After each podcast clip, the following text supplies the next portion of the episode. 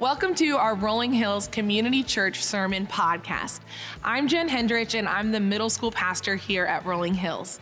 In today's message, you'll hear from Pastor Jeff as he teaches from Exodus 11 and 12, the story of the Passover in Egypt.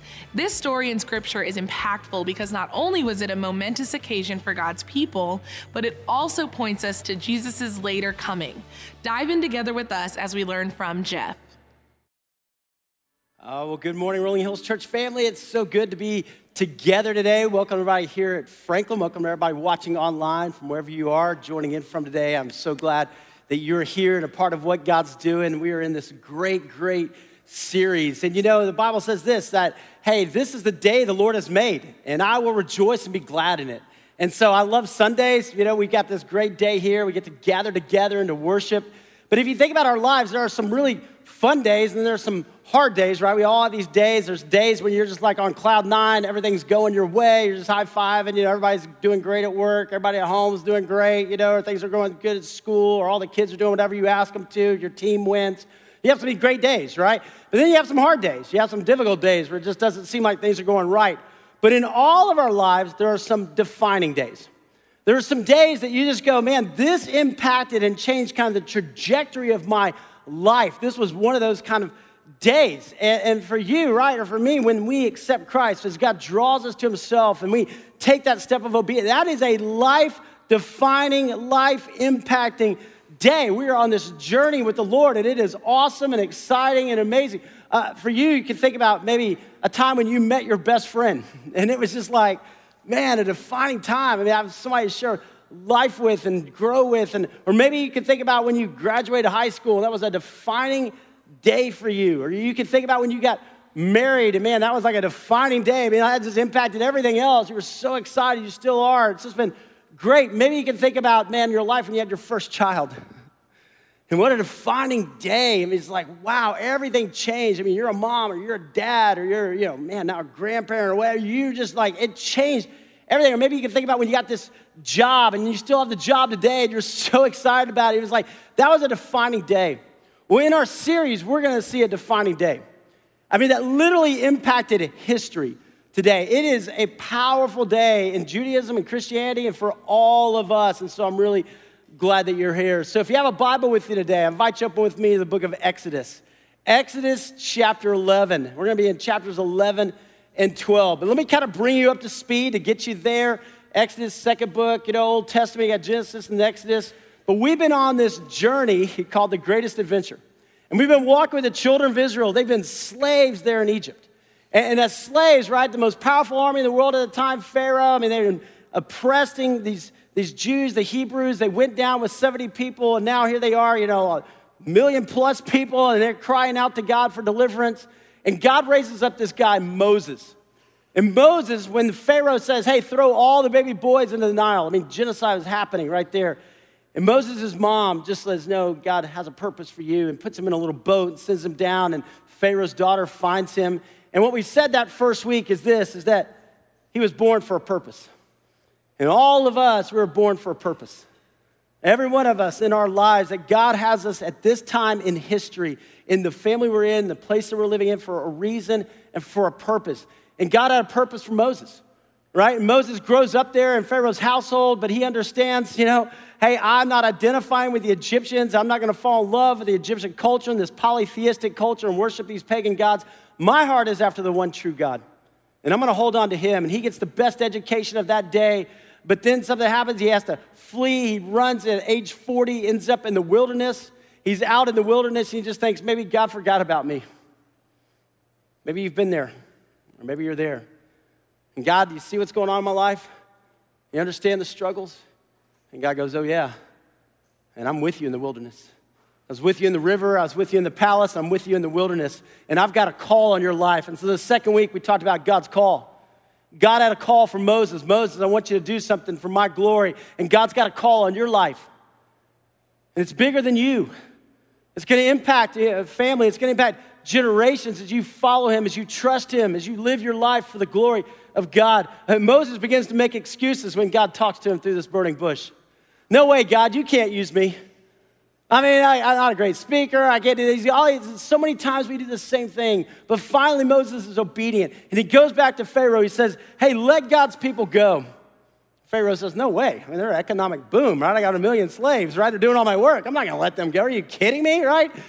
And God goes, Okay, I'll show you who's God. I'll show you who's God. And so last week we talked about this how miracles happen. Miracles happen. And they're to get our attention. And, and they came to get Pharaoh's attention, but he kept hardening his heart, hardening his heart. And this miracle after miracle after miracle as God just begins to attack the Egyptian pagan little gods.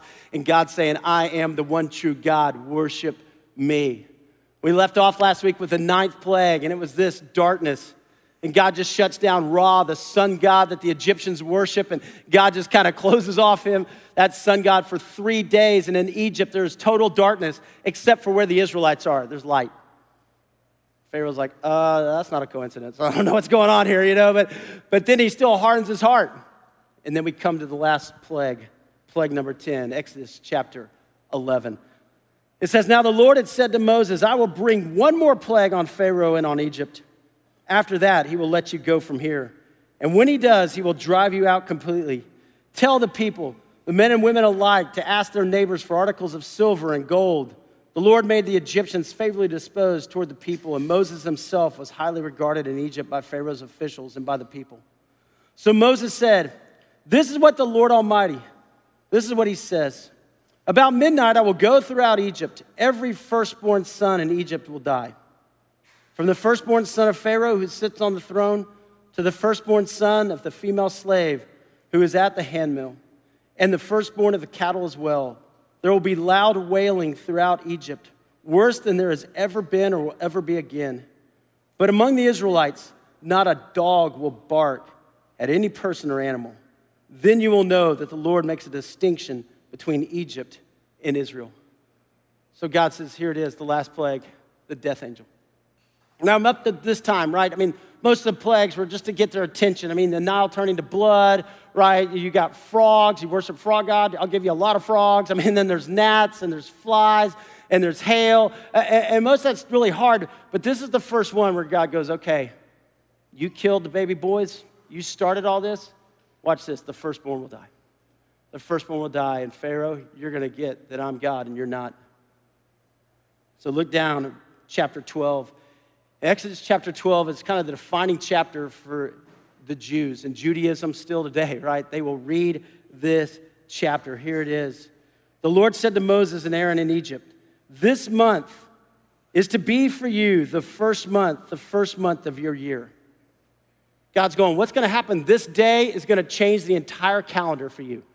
It's going to be the first month of the year. Tell the whole community of Israel that on the 10th day of this month, each man is to take a lamb for his family, one for each household. So God says, here it is. This first month, the 10th day. This is when it's going to happen. The 10th day, I want you to go and I want you to get a lamb. I want you to get a lamb and I want you to bring it in your house as a family. You know, God's about family, right? I want you to have this family meal together. I want you to get a lamb. If any household is too small for a whole lamb, then they must share one with the nearest neighbor, having taken into account the number of people there are. You are to determine the amount of lamb needed in accordance with what each person will eat. Now we know from Josephus that it was 10 people per one lamb. So our God's all about community, right? You're a single adult, great. Join in the community, right? You only have a couple of kids, or you come join a community. Your parents living far away, come join a community. But get in a house, 10 people, one lamb. Come together. And the animals you choose must be a year old male without defect. And you may take them from the sheep or the goats. Take care of them until the 14th day of the month, when all the members of the community of Israel must slaughter them at twilight. So he's like, You pick your lamb on the 10th, you bring it in, but on the 14th day, the 14th day, you sacrifice that lamb. And then you are to take some of the blood and put it on the sides and the tops of the door frames of the houses where they eat the lambs. That same night, they are to eat the meat roasted over the fire, along with the bitter herbs and the bread made without yeast. So he says, I don't want you to take the time to put yeast in the bread because why? It takes time for it to rise. So I want you to, to make bread without yeast. And I want you to have this barbecue, right? Cook the lamb, have the bitter herbs. I want you to gather together as a family. I want you to share this. Later on in the New Testament, yeast represents corruption, so don't bring that in. But do not eat the meat raw or boiled in water, but roast it over a fire with the head and the legs and the internal organs. Do not leave any of it till morning. If some of it is left till morning, you must burn it. This is how you are to eat it with your cloak tucked into your belt and your sandals on your feet and staff in your hand. Eat it in haste. It is the Lord's Passover. So God says, Hey guys, get ready. You have this family meal. You take the lamb. You're all in the house. But you guys don't just recline at the table. I want you to take your robe, tuck it in, put sandals on, get a staff, because you're getting ready to be free. I'm getting Pharaoh's attention tonight. You're getting ready to walk out of Egypt. You're getting ready to walk out of being slaves. You're going to be delivered tonight. Look at verse 12. On that same night, I will pass through Egypt and strike down every firstborn of both people and animals, and I will bring judgment on all the gods, little g, right? All the gods of Egypt. I am the Lord. I am Yahweh. I am the Lord. The blood will be a sign for you on the houses where you are. And when I see the blood, I will pass over. Notice that Passover. I will pass over you. No destructive plague will touch you when I strike Egypt. This is a day you are to commemorate. For generations to come, you shall celebrate it as a festival to the Lord, a lasting ordinance. For seven days you are to eat bread made without yeast. On the first day, remove the yeast from your houses. Whoever eats anything with yeast on it from the first day to the seventh must be cut off from Israel. On the first day, hold a sacred assembly, and another one on the seventh day. Do not work at all on these days except to prepare food for everyone to eat. That is all you may do. Celebrate the festival of unleavened bread because it is on this very day that I brought your divisions out of Egypt. Celebrate this day as a lasting ordinance for generations to come. Guys, this day is still celebrated today. 3,400 years later. The Jewish people, right? 2021 on March 27th through April 4th celebrated Passover, celebrated the Feast of Unleavened Bread. They came together on this day that happened 3,400 years ago. Skip over to verse 21. Then Moses summoned all the elders of Israel and he said to them, Go at once and select the animals for your families and slaughter the Passover lamb. Take a bunch of hyssop, dip it into the blood of the basin, and put some of it, the blood, on the top and both sides of the doorframe. None of you shall go out your door or your house until morning. When the Lord goes through the land to strike down the Egyptians, he will see the blood on the tops and the sides of the doorframe and will pass over those doorways. And he will not permit the destroyer to enter your houses and to strike you down.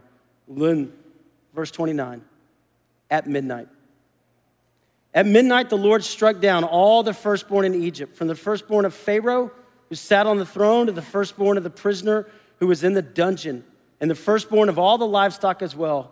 Pharaoh and all his officials and all the Egyptians got up during the night, and there was loud wailing in Egypt, for there was not a house without someone dead that one night. During the night, Pharaoh summoned Moses and Aaron and said, Up, leave my people you and the Israelites, go worship the Lord as you have requested.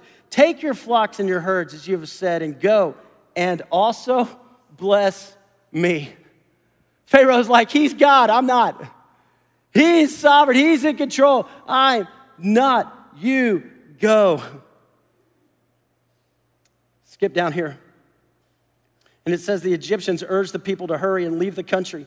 For otherwise, they said, We will all die. So the people took their dough before the yeast was added and carried it through their shoulders and kneading troughs wrapped in clothing. The Israelites did as Moses instructed and asked the Egyptians for articles of silver and gold and for clothing. The Lord had made the Egyptians favorably disposed toward the people, and they gave them what they asked for, so they plundered the Egyptians. God says, I'll make sure you get paid for all that slave labor you did. I'll make sure you get all of that back. And so they ask and they take this gold and the silver and all the cloth. Now, why did God say that? I mean, they're going through the wilderness, right? They're going to head out. Why did God? Because He knows later on they're going to build the tabernacle. We'll see that in a couple of weeks. We'll have a place of worship. The gold, the cloth, all that comes right here from the Egyptians. The Israelites journeyed from Ramses to Succoth. And there were about, look at this, 600,000 men on foot, besides women and children. Many other people went up with them, also large droves of livestock, both flocks and herds. Many historians believe we're looking at two to three million people. Can you imagine two or three million people walking out of a country? I mean, it's one of the biggest historical events of all time. Coming out of this country, going across the wilderness to the promised land. God delivering his people. Verse 40 Now, the length of the time the Israelite people lived in Egypt was 430 years. At the end of 430 years, to the very day, the Lord's divisions left Egypt because the Lord kept vigil that night to bring them out of Egypt. On this night, all the Israelites are to keep vigil and to honor the Lord for generations to come. The Lord said to Moses and Aaron, There are regulations for the Passover meal. No foreigner may eat it. Any slave that you have brought may eat it after you have circumcised him, but a temporary resident or hired worker may not eat it. It must be eaten inside the house. Take none of the meat outside the house. Do not break any of the bones. Look at that. Do not break any of the bones. The whole community of Israel must celebrate it. And then the last two verses, verse 50. All the Israelites did what the Lord had commanded Moses and Aaron. And on that very day, the Lord brought the Israelites out of Egypt by their divisions. Wow. On that very day, two to three million people walked into freedom. They were slaves. They had no help or no hope, and God delivered them on that very day. Guys, this is amazing. Sometimes we kind of look and we go, well, that's Old Testament, right? And, uh, we're, here, we're in the New Testament times. But you know, Testament means covenant. And what you see right here is the relationship between the Old Covenant and the New Covenant. What you see right here changed the world and changed Judaism, but also changed every one of us. And I want you to see that as we unpack this today. If you have a worship God with you, you want to take some notes, I'd love for you to write some things down. If you're online, you can go to the Rolling Hills app and fill in some blanks. But this is so powerful, and I don't want any of us to miss it today. Check this out God delivers his people. God delivers his people. Notice this. The Lord said to Moses and Aaron in Egypt, This month is to be for you the first month, the first month of your year. Tell the whole community of Israel that on the 10th day of this month, each man is to take a lamb for his family, one for each household. Look at that. Take a lamb. Notice, it wasn't Moses who delivered the people, but God. See, a lot of times we'll look at the Old Testament and go, man, there's some great people there. I Moses and Abraham, and you know, you look at these people and David and Solomon. But the Old Testament is not about these men, it's about God. Everything in here is to give glory to God. Everything in here is leading up to the Messiah who will come and point us to a God who delivers us, who gives us a hope and a future. God delivered the people. Don't miss that. See, what happens a lot of times in our lives is we go, you know what? You know, somebody came through at the right time in my life. I was going through a difficult time. I was going through a struggle. I was going through a financial crisis or a relational time, and somebody just showed up. But don't miss that God's using that person in your life. Don't miss that God is working in you, that God has a plan for you. Man, it wasn't Moses, it was God. God did a miracle to deliver his people. And this same God still does miracles today. And I bet if you're honest and you look back over your life, you go, yeah, there were times, man, I was in trouble. God came through, and I don't know how it happened, right? I mean, just, just a check showed up, or a friend came over in a time of need, or man, I was sick, or man, I was going down the wrong path, and, and something happened. It's God. God's trying to get our attention. God's at work in our lives. God always takes care of his people. God loves. That's who God is. God always comes through. God always comes through. Now, think about this. These people were slaves for 430 years. And some of you are thinking back to Genesis, right? Genesis, when God called Abram out of the Ur of Chaldeans and says, Hey, Abram, I'm gonna make your descendants as numerous as the stars of the sky. And Abram's like, I don't even have any kids. What are you talking about, right? Then he has a son, Isaac, right? And then all of a sudden the promise continues from Genesis to Exodus, 350 years. And, and now that one son, now three million people. I mean, you're just seeing this. But God also said, Hey, your descendants will spend about 400 years in Egypt. What was God doing? He was insulating his people. He was saying, I'm going to carve out a people for myself, that I'm going to bring the Messiah. They're going to know my laws, they're going to know my heartbeat. They stay in the promised land, they'll intermarry with the Jebusites, you know, the Hittites, all these different people that are there. I'm just going to carve them out. I'm going to hold them. But when my timing is perfect, I'll deliver them and I'll take them back. See, in our lives, sometimes we pray and we're like, well, God, answer it right now. Well, God, why aren't you doing this right now? God's going, hold on, hold on, hold on. I'm at work, but I'm preparing the situation as well. I'm preparing the circumstances as well. You hold on to me. I haven't given up on you. You don't give up on me. God's like, I'm working in your life. Remember, we talked about this God's preparing you for what God's preparing for you. And in those times of waiting, and maybe you're in a time of waiting right now. Maybe you're in a time when you've been praying about a relationship, or you've been praying about a child, or you've been praying for, for help in a job. Maybe, hold on. Don't give up on God. He's going to come through. He always comes through. Know that. With God, you should never lose hope. he is God Almighty, the great I am, Yahweh, who is with you. I love this Proverbs verse, right? Trust in the Lord. Where's your trust? Where's your trust? Trust in the Lord with all your heart and lean not on your own understanding. So often we lean on our own understanding. I'm just looking at my circumstances and I don't know how it's all going to work out. Don't lean on your own understanding. In all your ways, submit to Him, and He'll make your path straight. He'll make your path straight. Guys, I got a plan for you, and guys, I got a plan for you. I'm going to make it straight. Look at this one God is sovereign over life and death. On that same night, I will pass through Egypt and strike down every firstborn of both people and animals, and I will bring judgment on all the gods, little g, of Egypt. I am the Lord. God was patient with Pharaoh. I mean, you think about this. Sometimes we go, wow, God killed the firstborn, right? But there was nine plagues leading up to this. There were nine times that Pharaoh hardened his heart to God. God, I'm not going to believe. I'm not going to believe. I'm not going to believe. God's going, I'm being patient with you. I'm being patient with you, but I'm going to fulfill my will because I'm sovereign. Our life is in God's hands. Every day, if we wake up and just go, You're God, I'm not. So, God, what do you want to do through me today? Every day, we just go, God, I want to live my life for your glory. God, I want to trust you. I want to follow you. Man, that is life changing. Every day that I'm going to be on this journey with God. God wants to do something great in our lives when we fight against Him so often. See, God's trying to get your attention. What's He saying to you? You know, you think about that. He's saying, don't, you know, bake the yeast in. You're going, why are we talking about yeast so much? And then there, these seven days, you don't have yeast. Well, yeast represented that corruption, that impurity.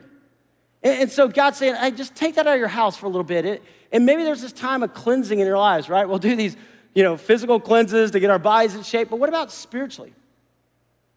Maybe there's some yeast that's creeping in. Maybe there's some greed. Maybe there's some lust. Maybe there's some anger or resentment that's kind of slipping in your marriage. Maybe it's in your heart or your mind, and you're just kind of going, whoa, whoa, whoa, hold on. It's getting a foothold in me. It's welling up in me, and I just need to stop. Hold on. And God's trying to get my attention. And what is He saying? He's saying, hey, listen, don't let that yeast come into your heart, your life. You're different. You're called. You're, you're set apart. You're holy. I want you to have a great marriage. I want you to raise great kids. I want you to fulfill your dreams and your goals. I, I want you to have a great life. You know, don't let this stuff come in. God's trying to get all of our attention. He's drawing us to Himself. Can we trust Him? Don't harden your heart, but trust Him with your life. And we could be like Pharaoh in the story many times. God's speaking, and we're like, ah, God, I got this, I got it all figured out. It's on cruise control. I got my life. I got to know where I'm going. I know what I'm. God's going, come on. Don't harden your heart. Don't harden your heart. I love this second Peter verse. The Lord is not slow in keeping his promise, Mm-mm. as some understand slowness. Instead, he is patient with you, not wanting anyone to perish, but everyone to come to repentance. So often we're like, Jesus, why don't you just come back now? Why do I live in this world that's broken and the suffering? And, the, and God's going, I don't want anyone to perish. I want people to know my son. I want you to have life to the full. I want you to experience me, even in the brokenness and the pain. I'm being patient, but man, listen, I'm at work too. I'm at work too. Hey, notice this. We all sin and are all, all in need of a Savior. We all sin. And the blood will be a sign for you. The blood will be a sign for you on the houses where you are. And when I see the blood, I will pass over. I will pass over you. No destructive plague will touch you when I strike Egypt. When we were slaves to sin, God sent his son to deliver us. Guys, go read Romans 6. It's so good. But when we were slaves, the people are in physical bondage, but spiritually, we've all sinned. We've all blown it, and we were slaves to that sin. But God sent his son. But why? Because we can't save ourselves. We can't. We try. We try. We think if I could be good enough, if I could do enough good things, maybe God will accept me, right? Maybe my good will outweigh my bad. If, if I'm a really good person, you know, then I get my check marks, you know, I get my gold stars, right? You know, but, but we can't save ourselves because it says we've all sinned, every one of us, and fall short of the glory of God.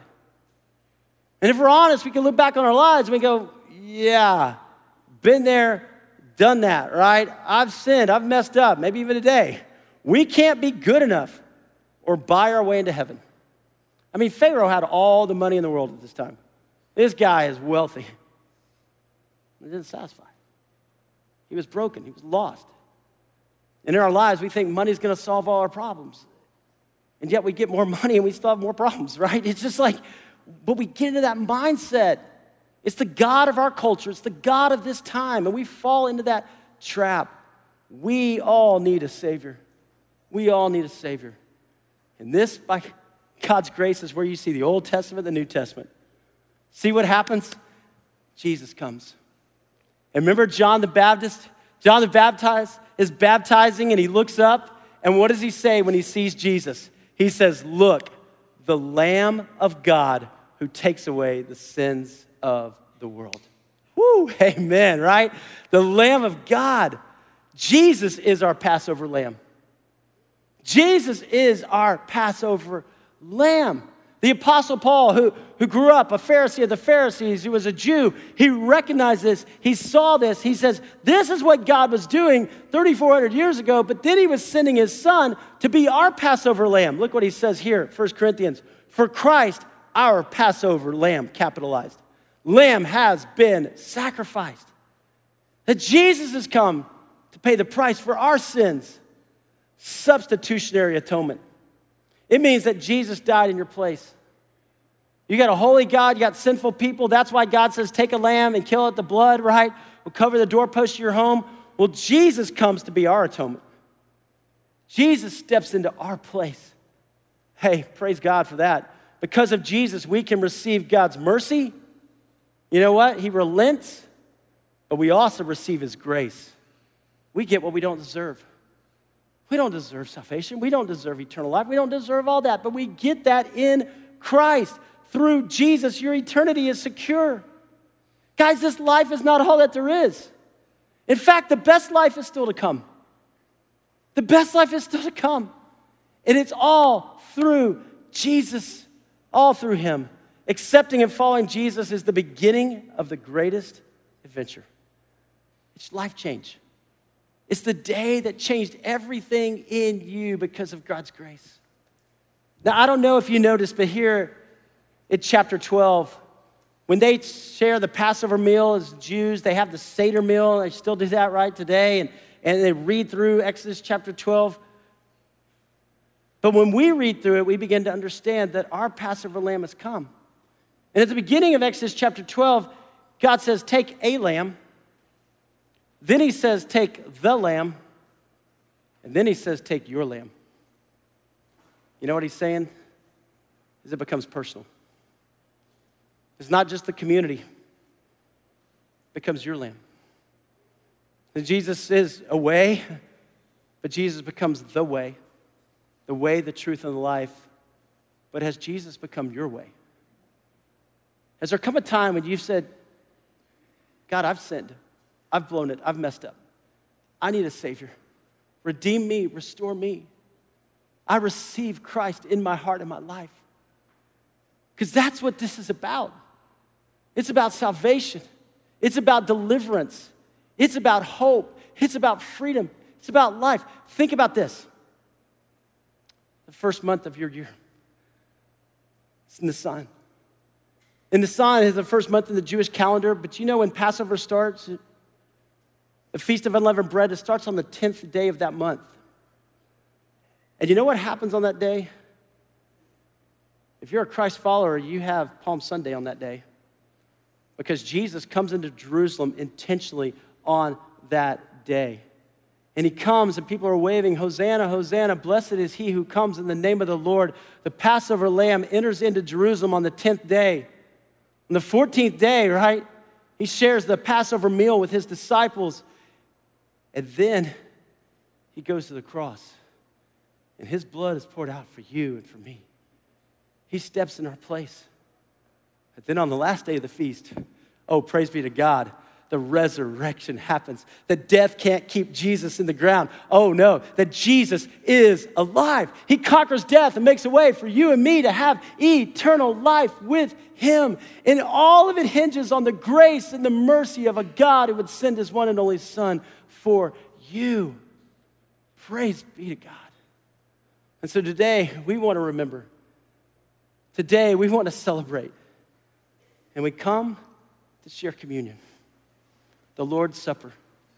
If you're here at Franklin, I'd love to invite you to grab the elements. If you didn't get them, there's some in the back. I want to invite you to go. And if you're watching online, hey, go into the kitchen and get some bread, some crackers, some wine, some grape juice. But think about this Jesus, on the night that he was betrayed, he was sharing the Passover meal. Just like they had done for 1,400 years, he brings his disciples together to share the Passover meal, except this time, there's no lamb. And the disciples looking around going, uh, Where's the lamb? We got the bitter herbs, we got all the Seder stuff. And Jesus is like, I'm the lamb. Because this is my body, and it will be broken for you. Now, think about this for a minute. Without defect, Jesus never sinned, 33 sinless years. He died on a cross for you your sin, your past sins, your present sins, and your future sins. Redeemed, restored because of the grace of God. My body broken for you. Take and eat in remembrance of Jesus.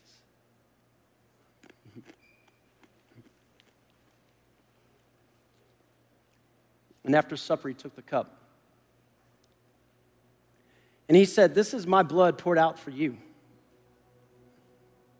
you remember what they did with the blood? They put it over the door frames of their houses, right? So the death angel would pass over.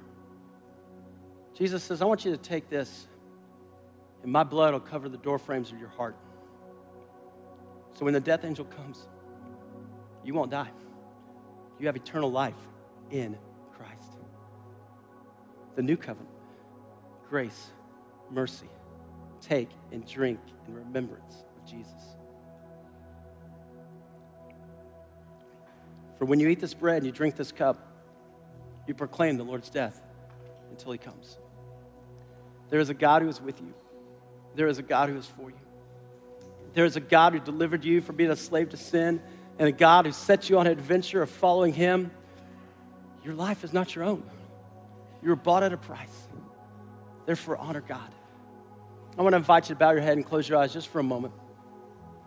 I don't know where you are today. Maybe today is the defining day for you. You just go, you know what? I want to be a Christ follower. Jesus, come into my heart. Come into my life. Forgive my sin. I'm not going to be good enough. I, I know that. I can't buy my way out of this. I need a Savior. Jesus, come into my life. You know what? God's already drawn you to Himself. God's already got a plan for you. And today could be that defining day for you. Maybe for you, today is a day when you go, you know what? There's a little yeast. There's a little bitterness that's building up in my marriage. There's a little lust that's coming into my mind. There's a little greed that's taken root in my heart. I think that money's going to solve all my problems. Today, God, I just confess it to you. And God, I want to be a man or a woman after your heart. I want to trust you. I want to follow you. God, I'm yours. I'm yours. Wholly and completely, God. Maybe today there's a fear, there's a worry. You just bring it to the Lord, lay it at His feet. God hears your cries, He will answer your prayers. God loves you with an everlasting love. Maybe today you just want to worship. Thank you, God. Thank you. You paid it all. So, Father, meet us in this moment and change us forever. Draw our hearts to you, open our minds to what really matters. God, we need you. Thank you for your son Jesus and the hope that we have in Christ. Thank you, Father, for what you were doing 3,400 years ago just to show us that you are going to send the Passover lamb, the one who would become our own Passover lamb. You paid it all. God, we give you our lives and we give you our hearts right now. We want to worship you and respond back to you. In the name of Jesus, we worship. Listening to our Rolling Hills Sermon Podcast, part of the Rolling Hills Podcast Network, where you can find great podcasts like Making History parenting podcast, Men's Leadership Network, Rolling Hills Women's As You Go podcast, and more. If you want to learn more about what's going on in the life of Rolling Hills, download our Rolling Hills app or visit our website at rollinghills.church. From there, you can follow us on Instagram and Facebook to stay up to date on what's happening and the ways that you can connect. We're so thankful for you.